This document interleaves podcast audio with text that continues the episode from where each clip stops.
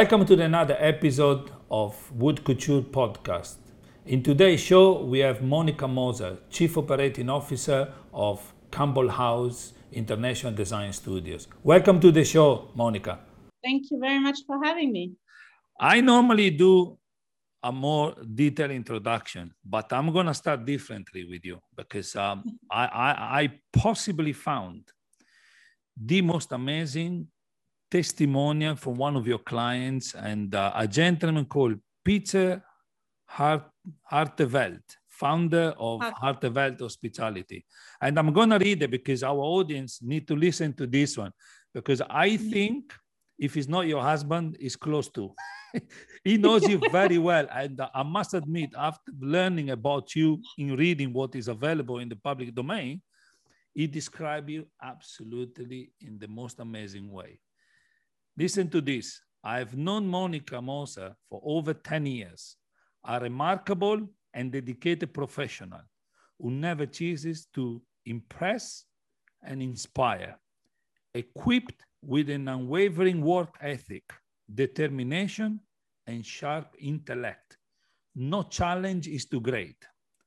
I have seen her consistently provide vision, direction, and exemplary personal leadership, true to herself, setting her business apart, resourceful and tenacious, always committed to adding value and exceeding goals.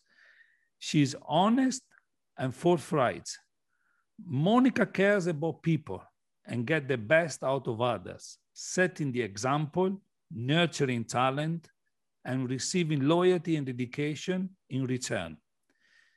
She's a passionate hotelier, always eager to learn and grow, with invaluable experience and unquestionable track records. A creative and strategic thinker, her excellent commercial and interpersonal skills have seen her excel and outmaneuver the competition time and time again. Above all, she's a wonderful person whom I greatly admire on a personal and professional level. It is therefore a genuine pleasure to endorse and highly recommend Monika to whoever may have the good fortune to collaborate with her. Therefore, I feel very privileged that I have you on our podcast. But please take me back where it all started to make such a great human being. When did you discover that hospitality was for you? Well, long time ago, because my family is in hospitality too. My father was a general manager and I actually grew up in hotels. So there is the knowledge of hospitality that came very soon. And then there came the resistance of a teenager that doesn't want to do what the father did, you know, and I ended up in hospitality industry. I did actually a apprenticeship in Germany right after school, and this just confirmed my passion for hospitality. Wow. So obviously you say your father, and I read a quote, your father was in hospitality for 60 years, starting in restaurants and then ended up as a general manager. Yes, he started very early. He was 14 when he started working in kitchen, and he worked his way up. You know, these classical stories that unfortunately don't exist so much anymore. The people worked really in operations every step along the way and worked their way up and studied way after he started working. He eventually became a general manager. He worked in amazing countries. He worked in Pakistan and Jordania, and then ended up in South America and Colombia. He was a chef in a kitchen, and then F&B manager, and then general manager. And that's where I grew up in South America. Where he was working for big chains, Intercontinental, Sheraton, Hilton, and he retired with 81. So you see, there's a lot of passion as well there. Wow. Obviously, with a father like that, what was the best advice he ever gave you about hospitality?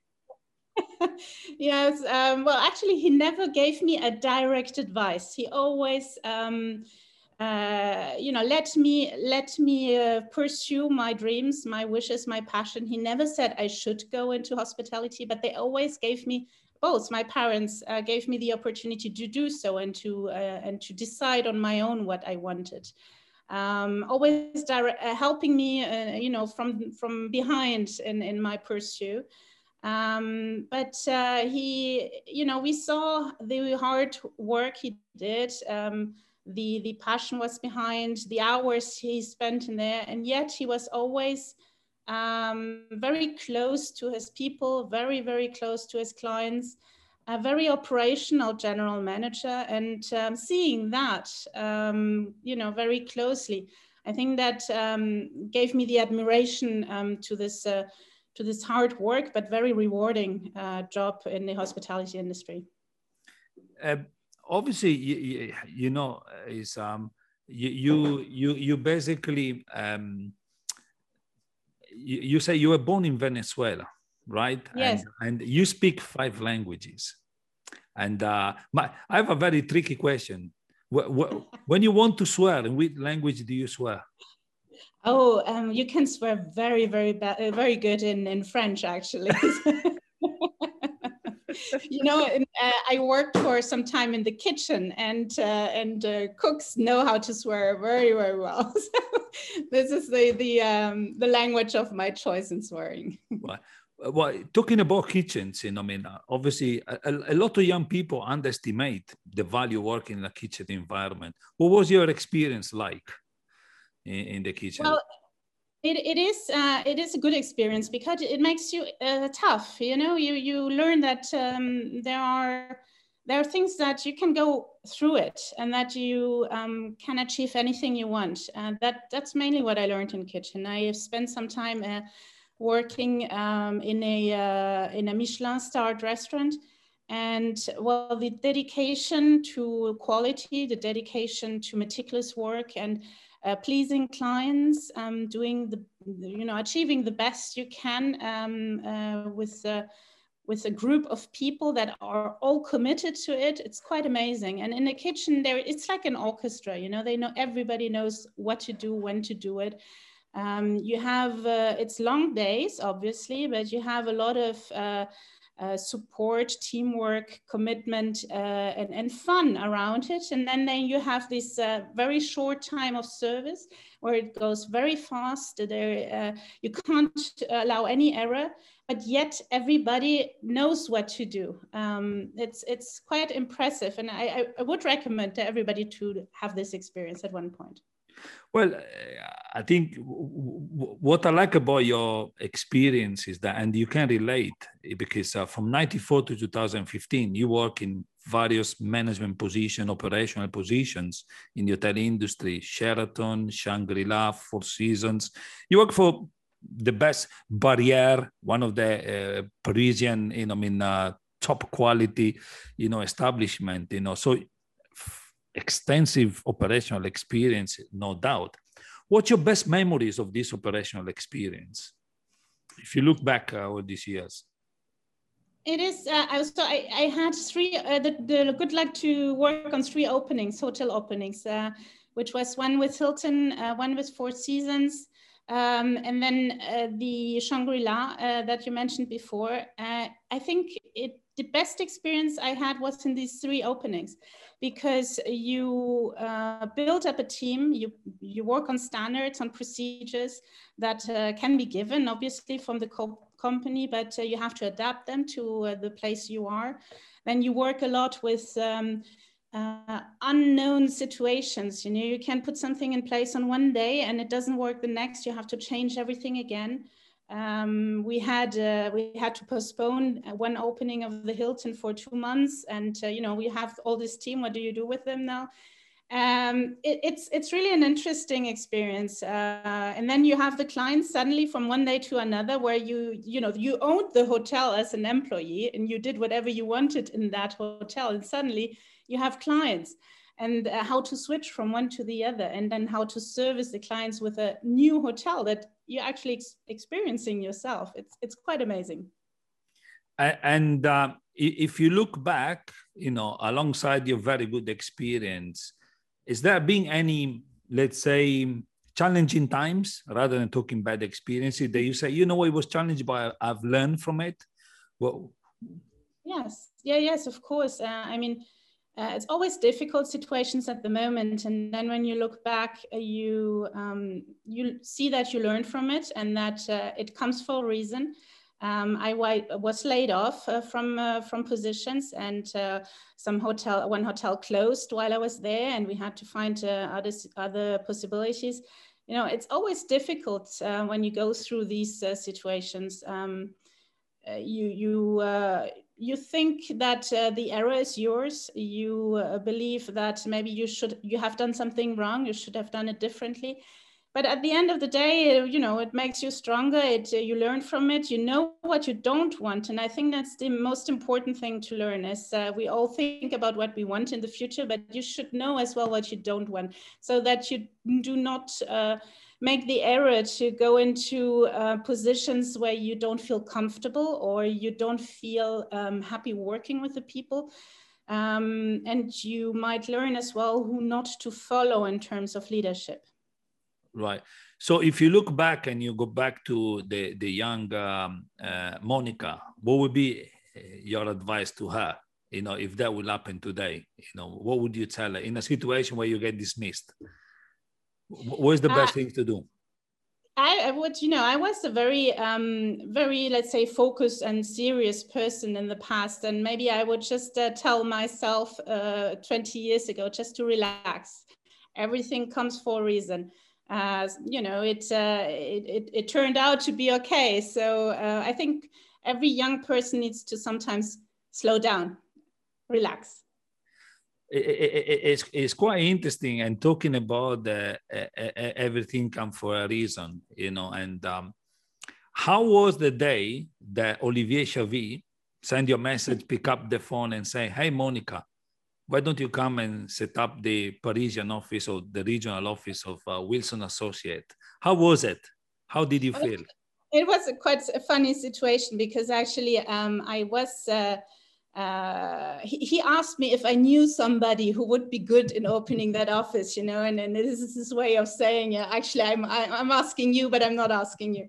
And I was really committed in finding him this right person. So I sent him 2 or 3 names and I said, you know, this person should be good, but maybe not for this and that. And at one point he said, actually, I should do it. So it was a funny situation, but I thought that Olivier, he had this capacity of seeing through people and seeing what they are really capable of. When they even don't know it themselves, you know. So I needed to leave operations. It was the right moment. And still with interior design, I stayed within the hotel world. So it's something that I was passionate about, but I changed completely the environment, which was the right moment to do so. Yeah. So you were prepared for a change, but yes. You know, then and now, inside you, at your heart, you are a hotelier. So, and you were getting into a big job, because eventually you became managing director. You have set up, you know, an office of a company that has a huge legacy in designing the best places in the world. And how did you prepare yourself? What did you do? Or did you do anything strange to say, you know, to prepare to undertake this massive job? Well, there are a lot of things that we actually do know when we do hospitality. You know, we forget that, but we do know how to manage people and whatever their background is, because as a director of rooms, I manage people at reception, but as well in housekeeping. So the backgrounds are completely different. It doesn't really matter who you manage as long as you are capable of listening to them. So it didn't really change for me much to suddenly manage a design team. I learned a lot from them, and I hope that they were able to learn as well from me and how to use my operational background in their design. And then we, obviously part of my job was as well, everything that is finance, everything that is budgeting, all the strategy. These are things that you learn in hotel business too, in just a slightly different way, but you can adapt it to any industry. So I was prepared for that part. Now I think I'm still not a designer and I don't pretend to be, but I have maybe an ear now to what is happening in the design world, the problems that can arise. I've always been a person that tried to push forward the operational discussion with the design discussion at an early stage of every project. Unfortunately, that doesn't happen yet too often. But yes, I think I grew with the designers because I learned from them. I was able to adapt my background with the interior design world. And I hope that I was able as well to implement some of the operational background to our projects and to the team. It's interesting that you mentioned that you grew with the designers. And the reason I say that is because I went back to one of your interview with the alumni of Cornell Hospitality, and your answer to whether in your experiences, you know, hotel operations affected the way you approach design, and your answer was often hotel operator mentioned the designer are not always adapting the design to operations of the hotel, but you're saying, but also looking at the other side, I must say that designers have very creative and interesting ideas that operators do not always implement correctly. So, you know, you work in both sides of the fence. You work in operations and you manage, you know, design teams. So you could see both. My question to you is, how do you actually find balance? How do you tackle the design, you know, in order to avoid exactly these situations, in your opinion? It is a constant challenge, and you need to ask a lot of questions. And I think it all goes back to communication. There needs to be a conversation from the very start of the project. Often what I found specifically in big projects where everything, you know, have 20 people around and everything is smooth because they have a very set procedure and all that. I find that operations of the hotel come in after design has been done, which is way too late. Basically, the ideal situation would be that architect, owner, you know, operator and designer sit together at the very beginning and start building up the design, the flow of the hotel. What do you want to achieve with the design? What are your challenges with it, etc. I remember one hotel where we needed to work on the room metrics and of the floor plans of the rooms. And I asked the designers, you know, you have no you have very little communicating rooms in this hotel. You should check if this is a problem, if they have complaints right now, because if we renovate it, obviously we want to kill those complaints in the future. And I asked them to call the hotel, because the best person to know if they have problems with the clients because of connecting rooms would be the front office manager, right?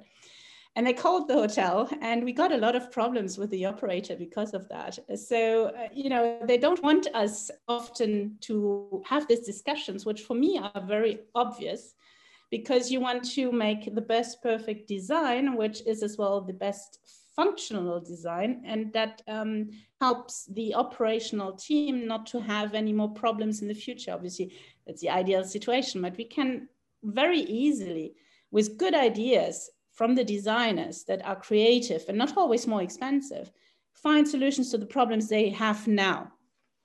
But this conversation needs to happen at one point.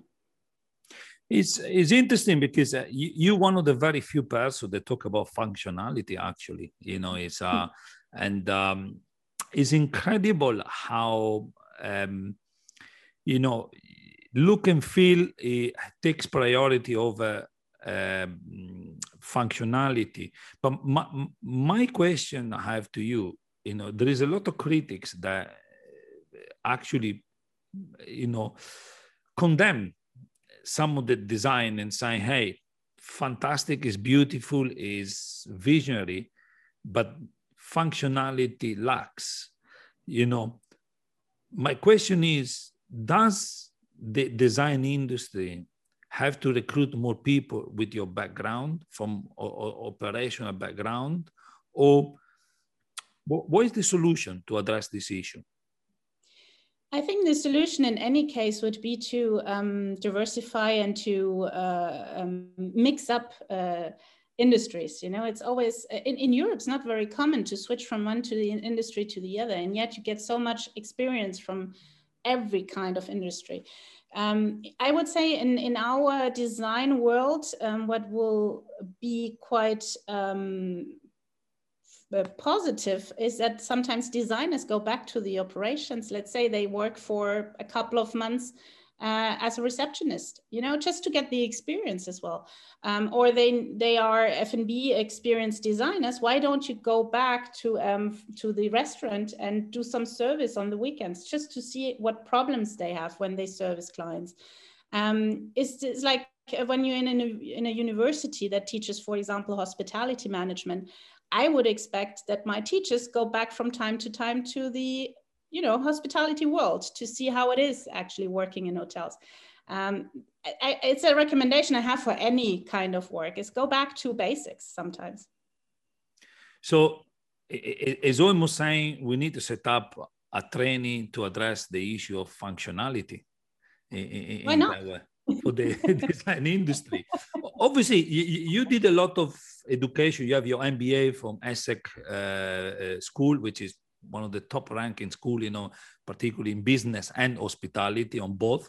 And a lot of the leaders actually graduated from MBA from ESSEC. So it's remarkable. And also you did a development program at Cornell in Ithaca, and your father was there many years, many years before. So, you know, again, family connection all over the place. And the question I have, do you think that all these courses address this kind of issue we discuss it now?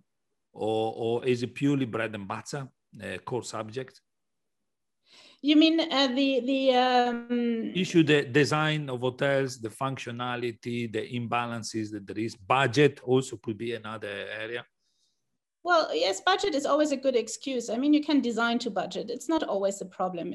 I think there are too many silos now in our industry. You have in big operators, you have a team that is design team, you have a team that is development team, and then you have the operations team, and everybody has its targets. So let's say a development team, its targets would be to sell this brand to the owners as much as possible. They do so.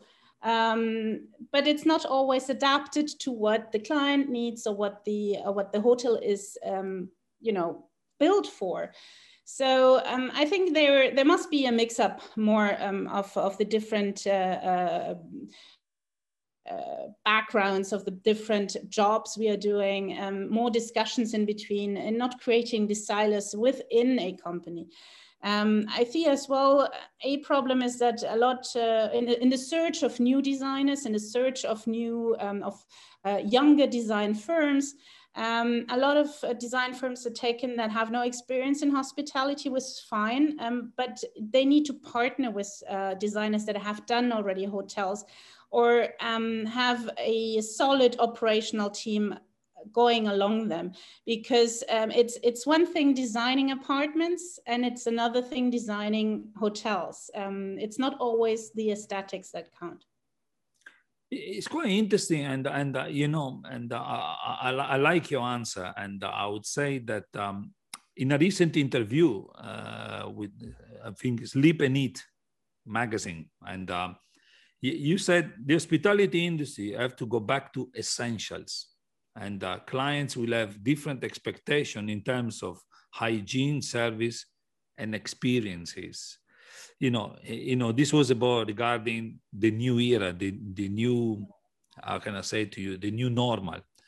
But my question to you is, you know, I mean, and considering your incredible experience of operations and you know, and being involved with design teams that you know, design the best places, and but should it always be like that? Or why do we need the COVID to realize that we need to do things properly?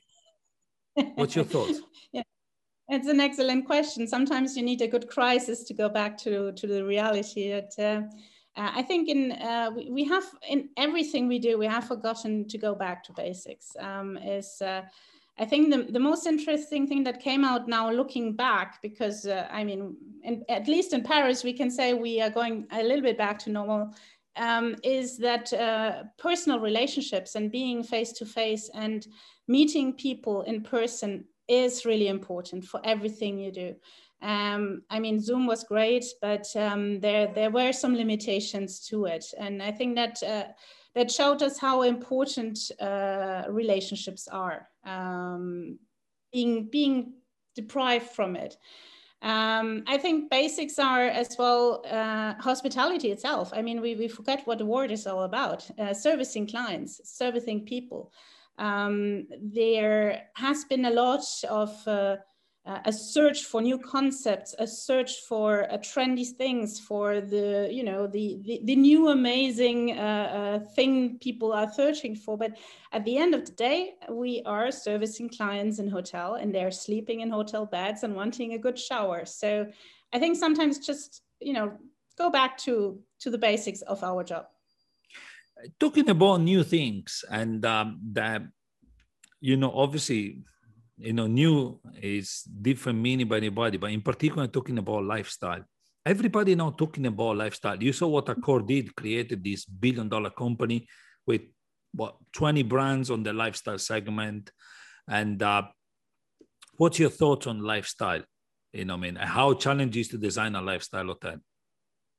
It's difficult because lifestyle means different things for different people. It's a difficult word to define, and I'm always hesitant to using that word. We are trying to create brands now for a very selective group of people. Before, like when I started in hospitality, we had one chain, and people went to this chain because they knew what to expect.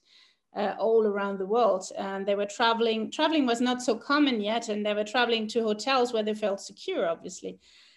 This is now completely different. We are not trying to design one thing for everybody, and we're not trying to be better than our private homes, because we have everything in our private homes now, but we are trying to make a specific experience for a specific group of people. Now, once a brand has decided which group of people they are targeting, they might need to find what this group of people are searching for in their travels. And that can be lifestyle, but lifestyle means, again, a lot of different things for different people.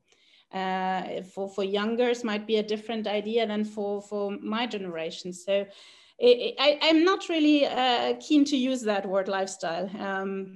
Maybe urban is one kind of word that you should use, but it's difficult. It's difficult to define that.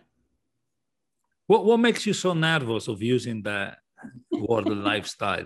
You know, it's the same thing, and maybe I can explain it better with the word luxury. I'm very hesitant to use the same word luxury for everything. And a lot of brands use luxury where I don't think they actually understood what luxury is. I used to teach luxury for some students in the past, and my first image that I showed was a McDonald's sign, and I said that's luxury for me, and explain me why.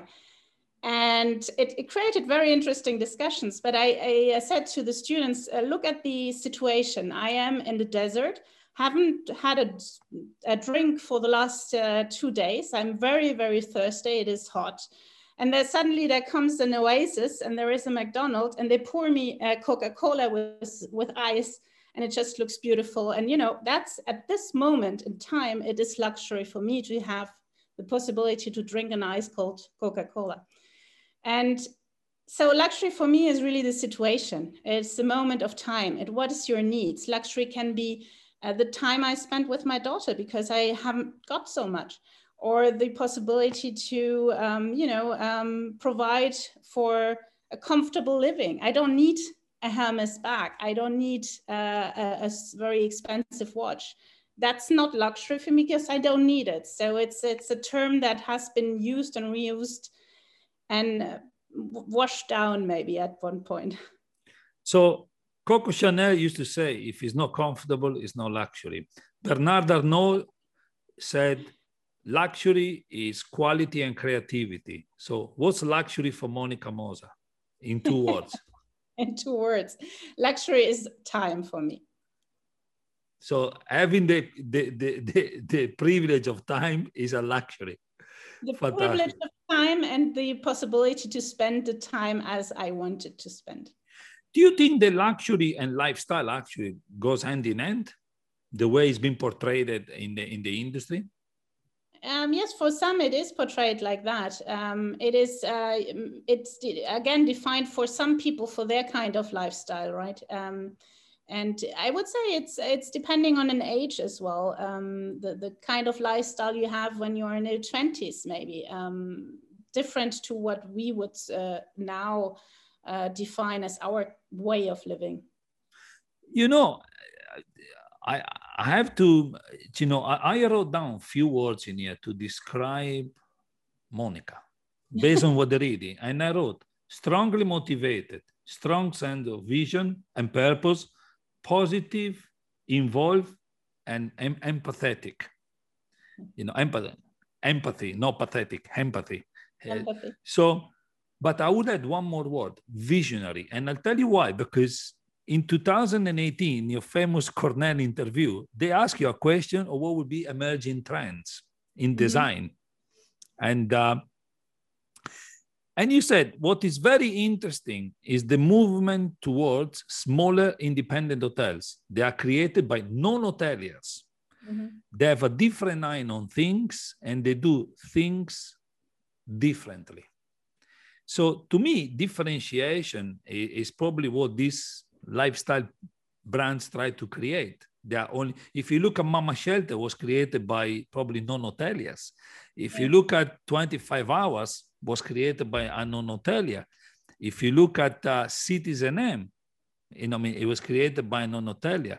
So, and you clearly said they've got a different eye. But also you had another point. So the first question I have for you, were you almost anticipated a movement towards lifestyle?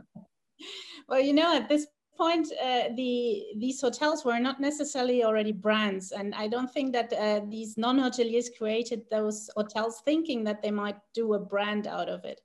And that's the interesting part. Somebody comes with an idea, goes into building a hotel, and this hotel becomes a great success. And then he starts replicating it. Sometimes it works, sometimes it doesn't, because not always all ideas work in every location. So that's where I'm hesitant in using the word brand, because sometimes you need to adapt it. And those who are smart adapted their ideas to other locations. And some just replicated their brand to other locations and realized that it didn't work. Yeah. You also added on the same answer, very interesting concept arriving from co-working, co-living, open space lobbies.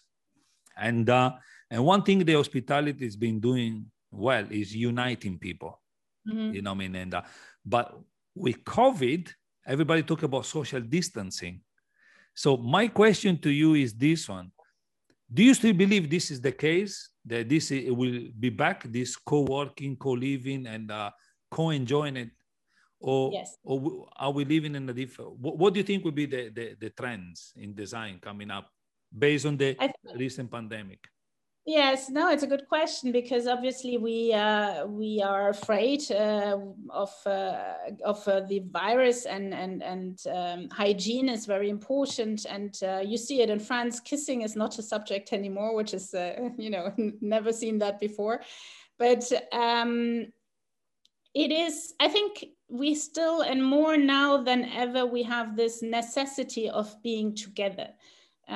Of meeting people, of being face to face, and the spaces that foster that, co-working, co-living, They will have a success if they do it smartly, obviously, with building in a certain hygiene protocol. But we need to be around people. This is just the way we are built on.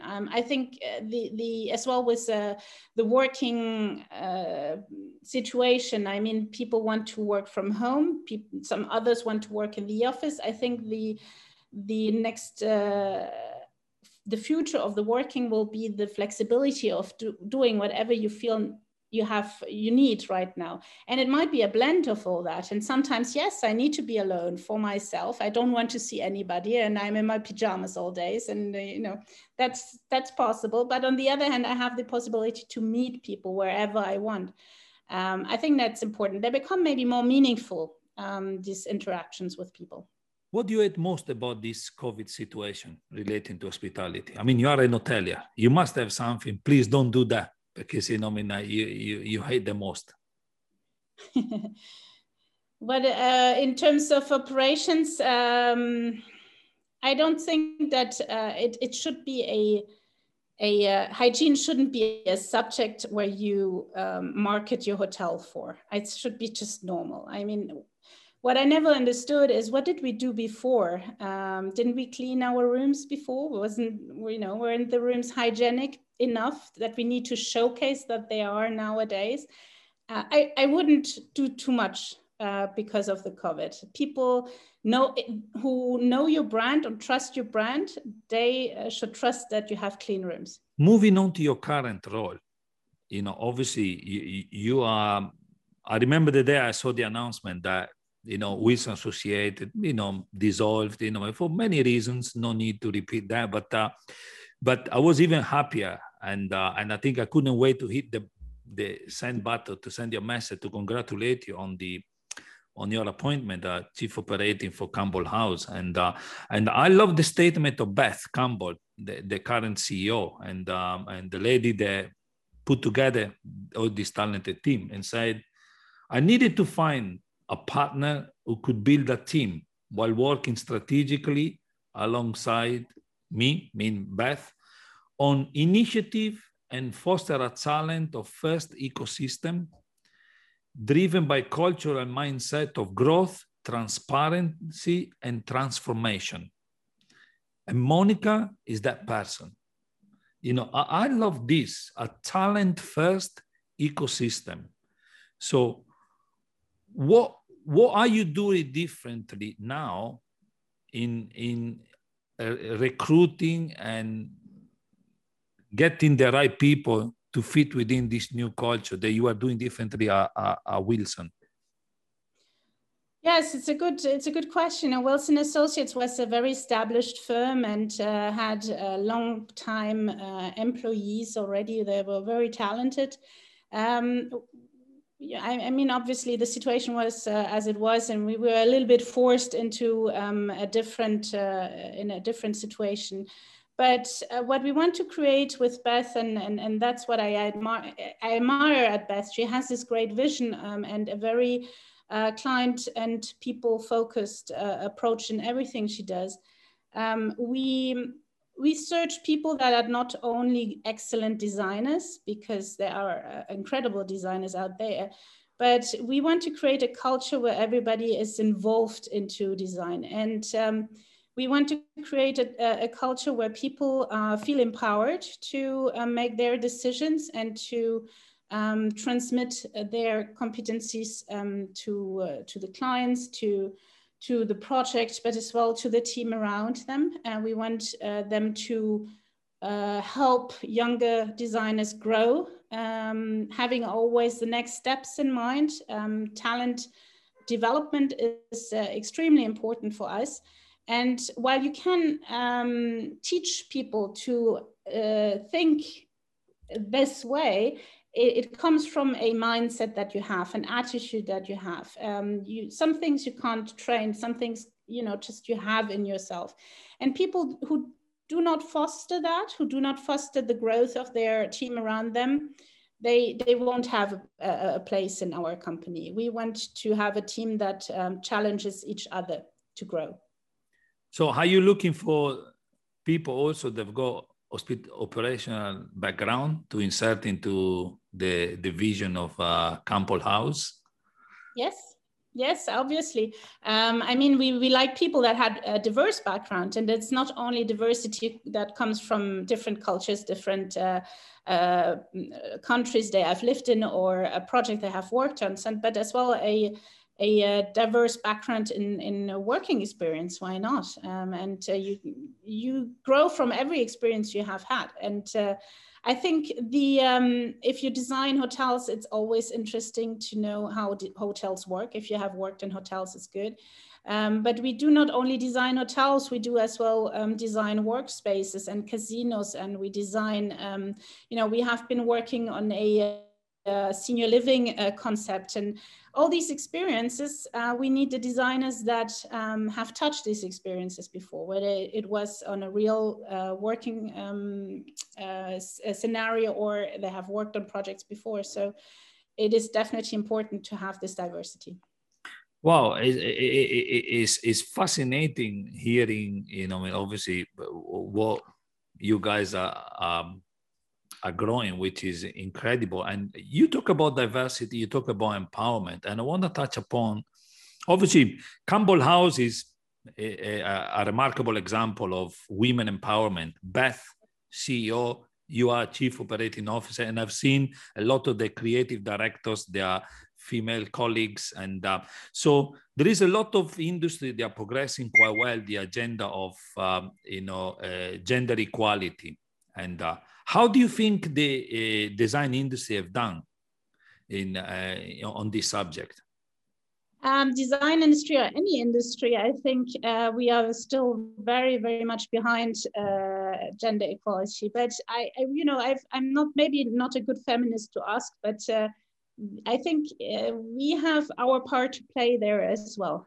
Maybe we have to ask a little bit more to get into those roles and be tough enough to do so. I don't like to hear from companies where they have a target or they have a percentage, their quota they need to fill in with women in leadership position, because that goes exactly in the opposite direction. I mean, women are maybe not good too, I mean, maybe there are bad women out there in leadership positions. It's just, I think, you should promote the right person, whether it's a woman or a man. It's a matter of skills and attitude, right? Skills and attitude, exactly. And the drive to do, to move forward, the drive to bring a company forward, the drive of bringing the people with you and helping a team around you grow. And as it happens, my direct team is female, but it's not, it wasn't a specific choice. It's just they were good. So I promote them. I agree with you on that. And it's also interesting to say that it's not nice to have statistics. One of my colleagues, here in the office, he was telling me, but do you realize that we have 78% of our workforce, including our China factory, they are female? I said, I didn't even know. Maybe I feel so comfortable that I don't even notice that 78% of the people working in the organization are female. And I don't know. I feel we have one more gear, for some reasons. Hey, because I'm Italian, I don't know. I feel very comfortable and super comfortable. I mean, I'm privileged to have that. And what about sustainability? How do you feel the agenda sustainability has been embraced by the design industry?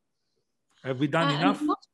No, not yet enough. I think a lot of industries lack still a commitment to it. In terms of hotel projects, what I found is that let's say, 6 years now that I've been working in the design industry, we had not had one request of a sustainable project. So it comes as well from the very beginning. There must be a commitment as well from the people who are actually investing the money to the project, right? There is just so much as a designer can do, and it's not, again, not budget related. But we would, for example, work on projects in foreign countries where we will use local artisans, local handcraft. We will try not to fly around the world too much, but do as much virtual meetings as possible on the project.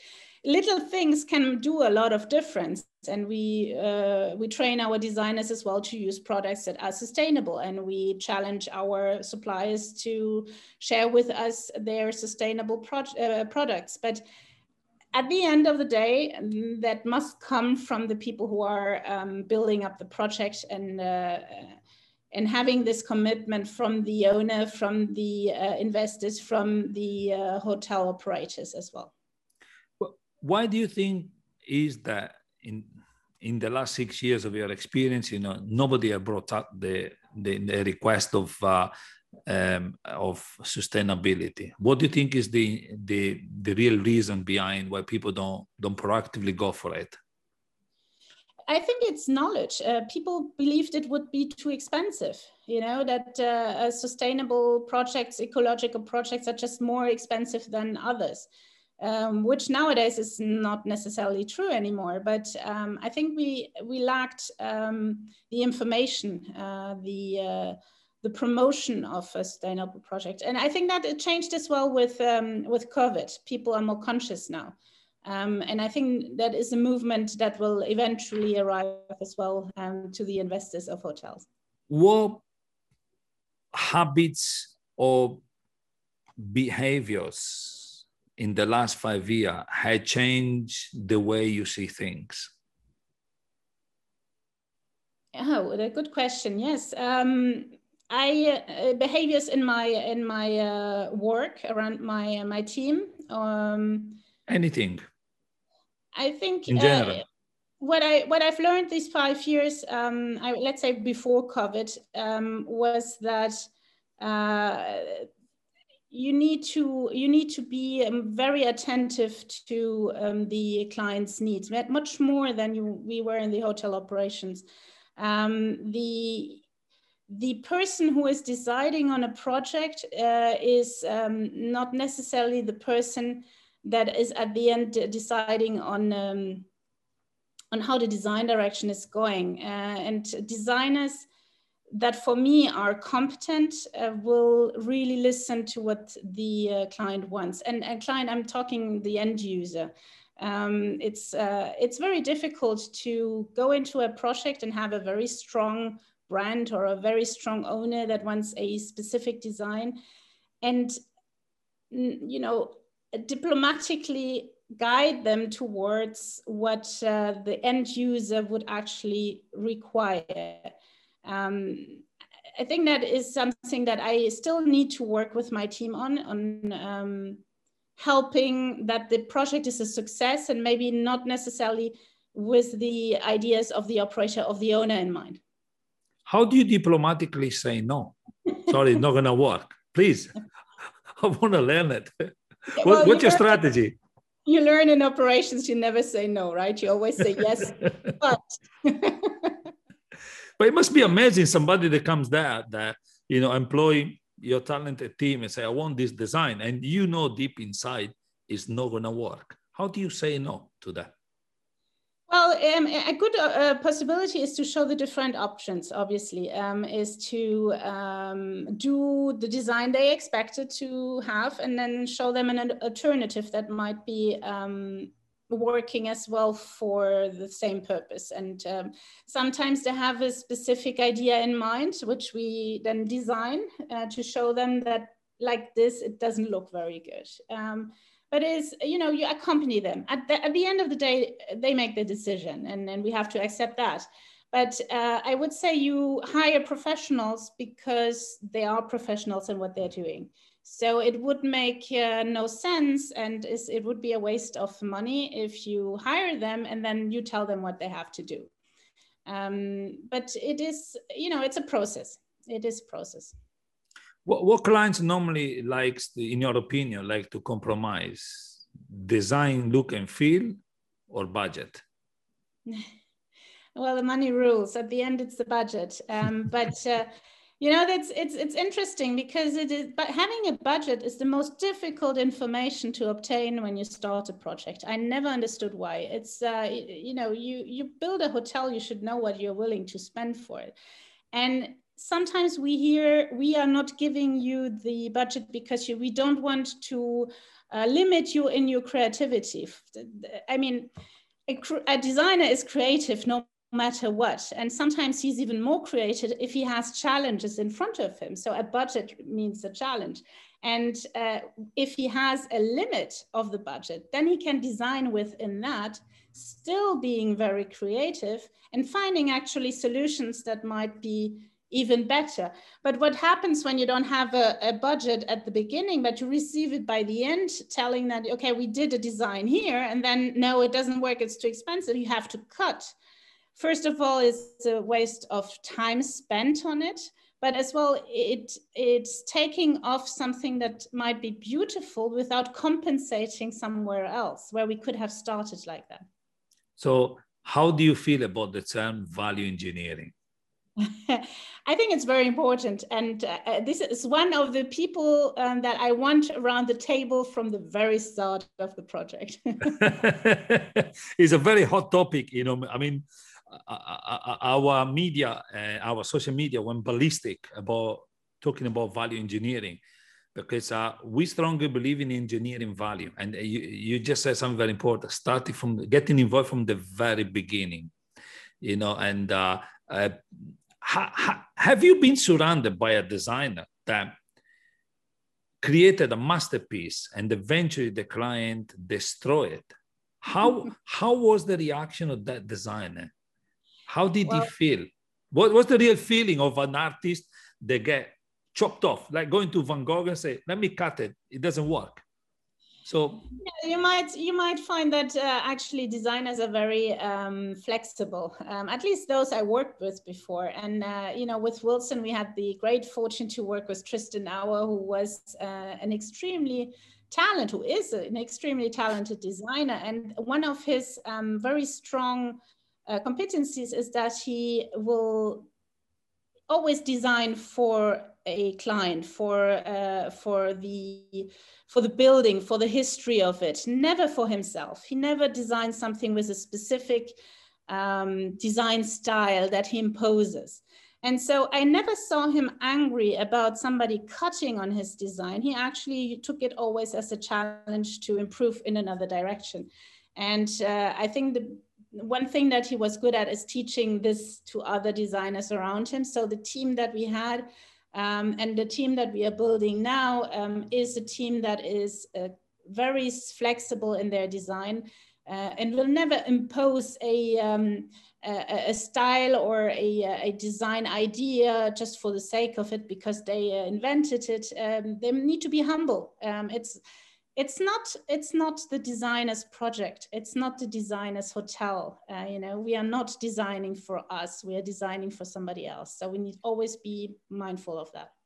So for those designers that have a big ego, it's like put your ego on the side and listen to your clients and do what is right. I think if I understand correct. Yes, and I have seen situations where a designer has told the general manager how he has to do his job. And I thought, you know, just everybody has a very good experience in what they're doing, and we need to listen to each other and be humble. You know, I love talking to you because it's got a lot to do with intelligence and common sense. You know, I mean, I was fortunate enough to get hold of your recommended reading list, and I see a lot of books. There is a lot of, you know, Patrick Lencioni and Benjamin Hardy are probably one of your favorite because you read a lot of their titles. But there is a lot of titles that talk about collaborative intelligence, the intelligence trap, and emotional intelligence. Why are you so interested about the intelligence subject? Well, in general, I read a lot, and it's the list I put out there is a management list. Obviously, I read a lot of of, fiction as well, besides that. But I think we can learn a lot from intelligence that is not IQ related. People tend to come out of universities, you know, I have the MBA in the best grade, and but they are not skilled in an operational environment or with people or listening to each other, because it's not always related to that IQ. Emotional intelligence, for example, is for me a very important topic.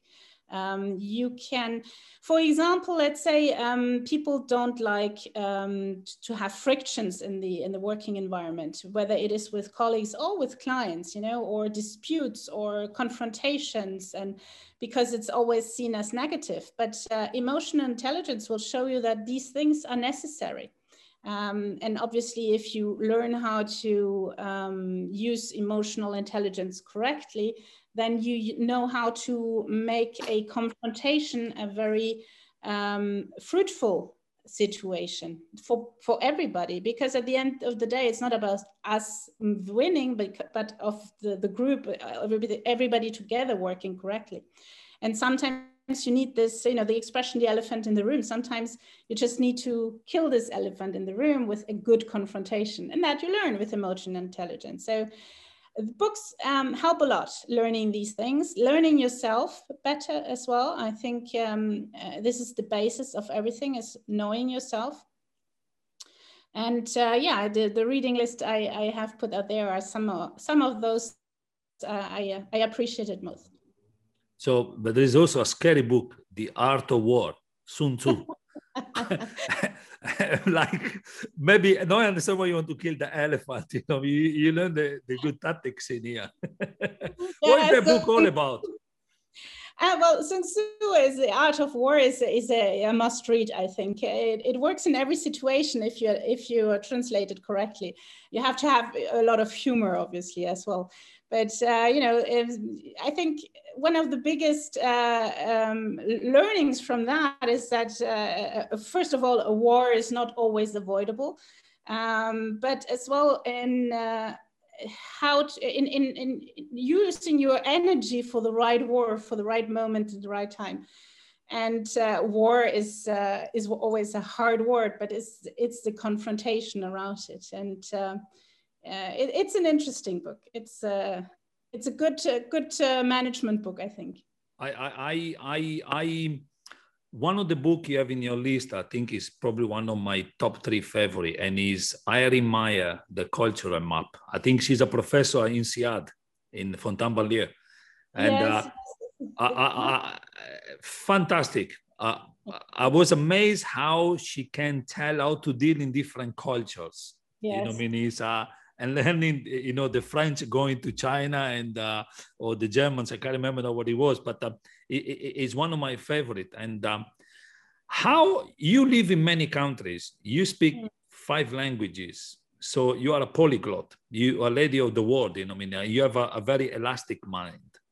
And because, you know, that's the ability of people that learn a lot of languages, they can switch on and off very quickly because of your elasticity of the mind. And do you relate to that book, or what part of the book do you relate on that? A lot of the parts I relate to. I mean, being into, I lived in very different cultures. You must imagine that you have my German background. And, you know, I don't like to stereotype, obviously, but we Germans are very structured and organized, and maybe we lack a little bit of flexibility. And then you have the place where I grew up in South America, where, you know, everything is tomorrow and we'll be fine, and a much more relaxed atmosphere. So it is a cultural shock when you have these two coming together. And the book is actually shows you why. The book explains you what the differences are, and it's not always related, and that's why I don't like to stereotype. It's not always related on the countries, but it is. It gives you a direction on how to understand the other better. And for example, me coming to France almost 25 years ago, I had to learn by heart that you have. On a very concrete things is to have to write emails in a much more flowery way that we were we were used to, you know, with Germans, we send hi, this is what you have to do, bye. And in France, you have to, you know, put a little bit more, you know, a bit more story around it. And I learned that because people got frustrated with me because they found me too directive. So these things teach you how to approach different cultures, have an open mindset, not get frustrated if people don't understand you, or, you know, you have to just tell the story differently. And in this book, it's a really a must read for people that deal with other cultures. It's really good. I'm reading a book now called Think Again by Craig Adams. And he believes is to unlearn and take away your beliefs that, you know, what history have taught you, you know, on your own experience, personal and professional. And he said, try to go in with a very clean, you know, canvas, you know, I mean, in everything you do. But my question is, you know, is can you actually do that? You know, I mean, can you go and interview a new person that want to join Campbell House and forget about what you've learned, you know, in all these years about different situations? You know, I mean, how do you tackle your interviews for new joiners? It is interesting because you always have a first impression already by reading a curriculum, for example, and you have to be very open-minded to get away from stereotypes, obviously. When I tackle interviews, first of all, we never do interviews only by one person. It will be several people interviewing, and specifically the people this candidate will be working with, because you have to be comfortable with your colleagues. You have to be, you know, you have to feel that this person is exactly the person you want to spend so much time with. So we ask, I tend to ask a lot of behavior-based questions. The curriculum itself doesn't interest me that much because it's on the paper, you know, you don't need to comment it more than that. I would like to see how you feel on this situation, or how you behaved in difficult situations, or what is important for you when you deal with clients or employees or colleagues. And are you a team player? Are you somebody who accepts challenges and setbacks? And what is actually the biggest setback in your life? You know, things like that. It's much more interesting for me, and it tends always to become a conversation. So it's about the individuals, I think, if I understand correct. You know, you look at the person, you know, I mean, where they can fit within the team, you know, I mean, is if you can work well together, rather than, okay, this is where you worked and what you've done. Obviously, that become part of it, but it's very much a people-driven. Because technical skills you can teach people, and obviously talent is something different, because either you have talent or you don't, and we work in an industry where talent is very important. But I don't really care if you had this MBA. Obviously, it gives you a certain credibility. I don't care if you had you know, this score or the other one in your test.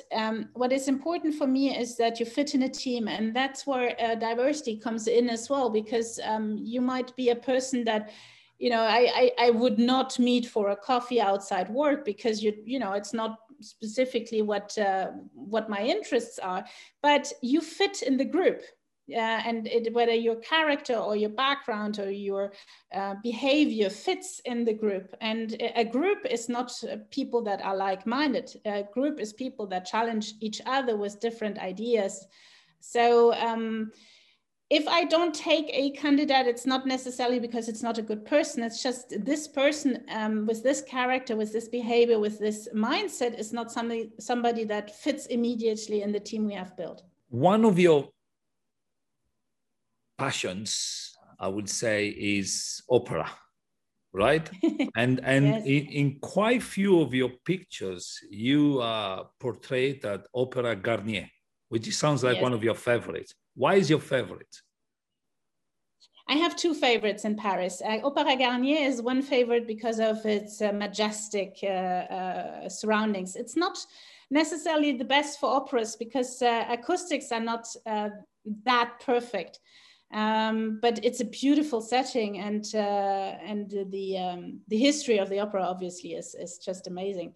The other one I prefer is the Théâtre Champs-Elysees. It's a smaller opera at the Avenue Montaigne in the 8th arrondissement, and I go there often, yes, and operas, but as well classical concepts. So, considering you talk about the Champs-Elysees, right? If we go straight down, you know, bang in the center, there is the lovely Arc de Triomphe.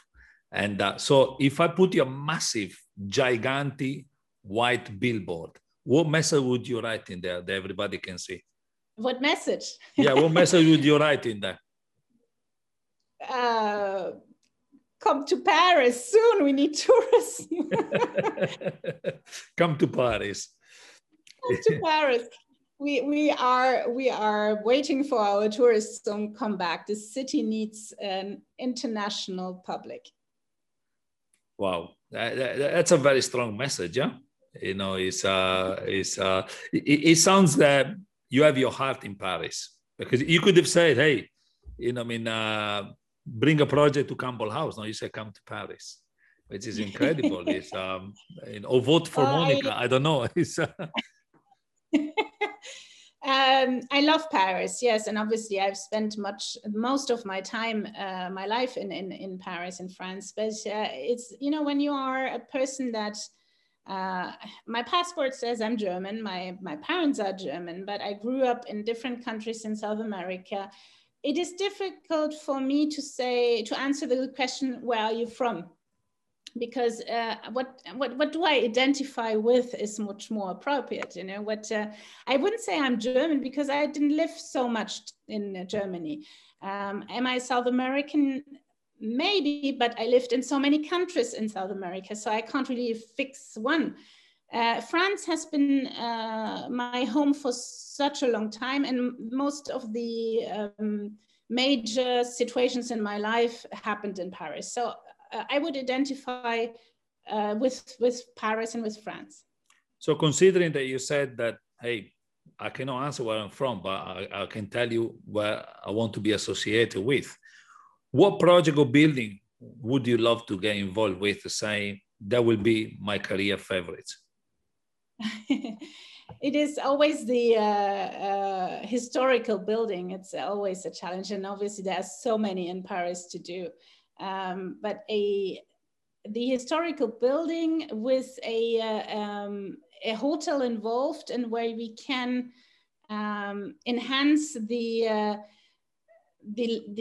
historical part of it without going into the into this historical luxury of it. I'm not sure if I'm expressing it clearly. I need to talk with the designer to have this flowery imaging. But it's like a lot of these historical buildings and the interior design, they tend to adapt to that history, which I think one can use a little more modern approach to actually enhance the historical side. That would be interesting to do. So your history attached to the world. That's what you're trying to say, you know, is I want my name attached to an historical building, which is, which is great. And if in 10 years time, episode 10,000 of Wood Couture podcast, where Monica will it be? I still will be at Campbell House. I believe in this firm. I believe in what Beth has built with the team and with the approach and the idea. I might be CEO. Let's see what Beth has to say to that. So you're not hiding your ambitions, yeah? She knows that. Who knows? You know, so if tomorrow she calls you and say, hey, congratulations, you're now Chief Executive Officer, what's the first thing you will do? I will, the first thing I will do, for the company maybe, I will keep Beth with me on my side. I will need that for a long time to come. I will expand to South America, I guess. With a new paycheck, what would you buy first? What would be your treat for you? I have no desires at all. I would spend it with my family on a trip altogether. I'm not a materialistic person. So where would you go in that trip? What destination would you choose? I would go to South America. But you know. I know. It sounds terrible what I'm saying because I come from there. But the thing is that when you, my family is in Ecuador. And my parents are in Ecuador, and my brother comes from Colombia. I haven't seen much of the rest of South America. I've never been in Chile. I've never been in Argentina. I've never been to Uruguay. There's so much more to see that because the fact that I've always gone to the same places to be with my family, I have not visited. People always say to me they go to Asia because it's another culture. I think the culture that interests me more is still South America. So you were born in Venezuela, but you identify yourself as fitting well in Paris. But eventually, the day the Beth call you and promote you to CEO, you're going back to South America. So South America. The question I have is, does it take a promotion to take you to South America, or what else can take you to South America? Well, if it was for Beth, I would be living in the US right now. I would be in Los Angeles, Las Vegas, somewhere in the area where she is, so just to be as close as possible. Wow, that's unbelievable. It's quite interesting because, we talked for almost an hour and but then eventually, we mentioned only once they were born in Venezuela, and then we spoke about all the other places, but then we're going back where we all come from. I think, I think the answer, in my opinion, when they say, where are you from? From Venezuela. I'm from Latin America or whatever. I don't know. The good thing about having different backgrounds is you can use whatever works the best in the situation. If I want to annoy somebody and he asks me where I'm from, say I'm from South America, I'm from Venezuela. Don't you see? I look like a Venezuelan. It's incredible. You talk about you have children of your own. Do you encourage your children to follow your footsteps in the hospitality?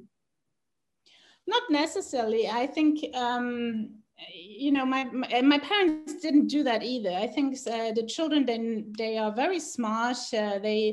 They like to follow their, what they like to do most, they do it, and they develop their skills and their habits. And at this age, my daughter is 16. She just needs to find a direction that she likes. It's difficult at this age to define a job. It's something that is asked a lot at this age in France because of the diploma they are going to have in the school. I don't think that when she is in the job market, she will be pursuing a job that actually exists nowadays. So I don't see any reason to push her into a direction or into a specific job, but more into developing her skills, her talents, and finding those. It's the most important thing right now. Well, I must say it's been an incredible conversation with you, and as I said, it will take 4 years to find out a lot about you because you live in so many countries, you work in so many amazing, projects and companies and, with a very talented people, so it's fantastic, and I can only say thank you very much for coming to our podcast, and we will do again this in a year or so. Let's see if this time I will introduce you as the Chief Executive Officer of Campbell House. I will let Beth know. No worries. Thank you very much, Monika. Thank you very much. Excellent. Appreciate it.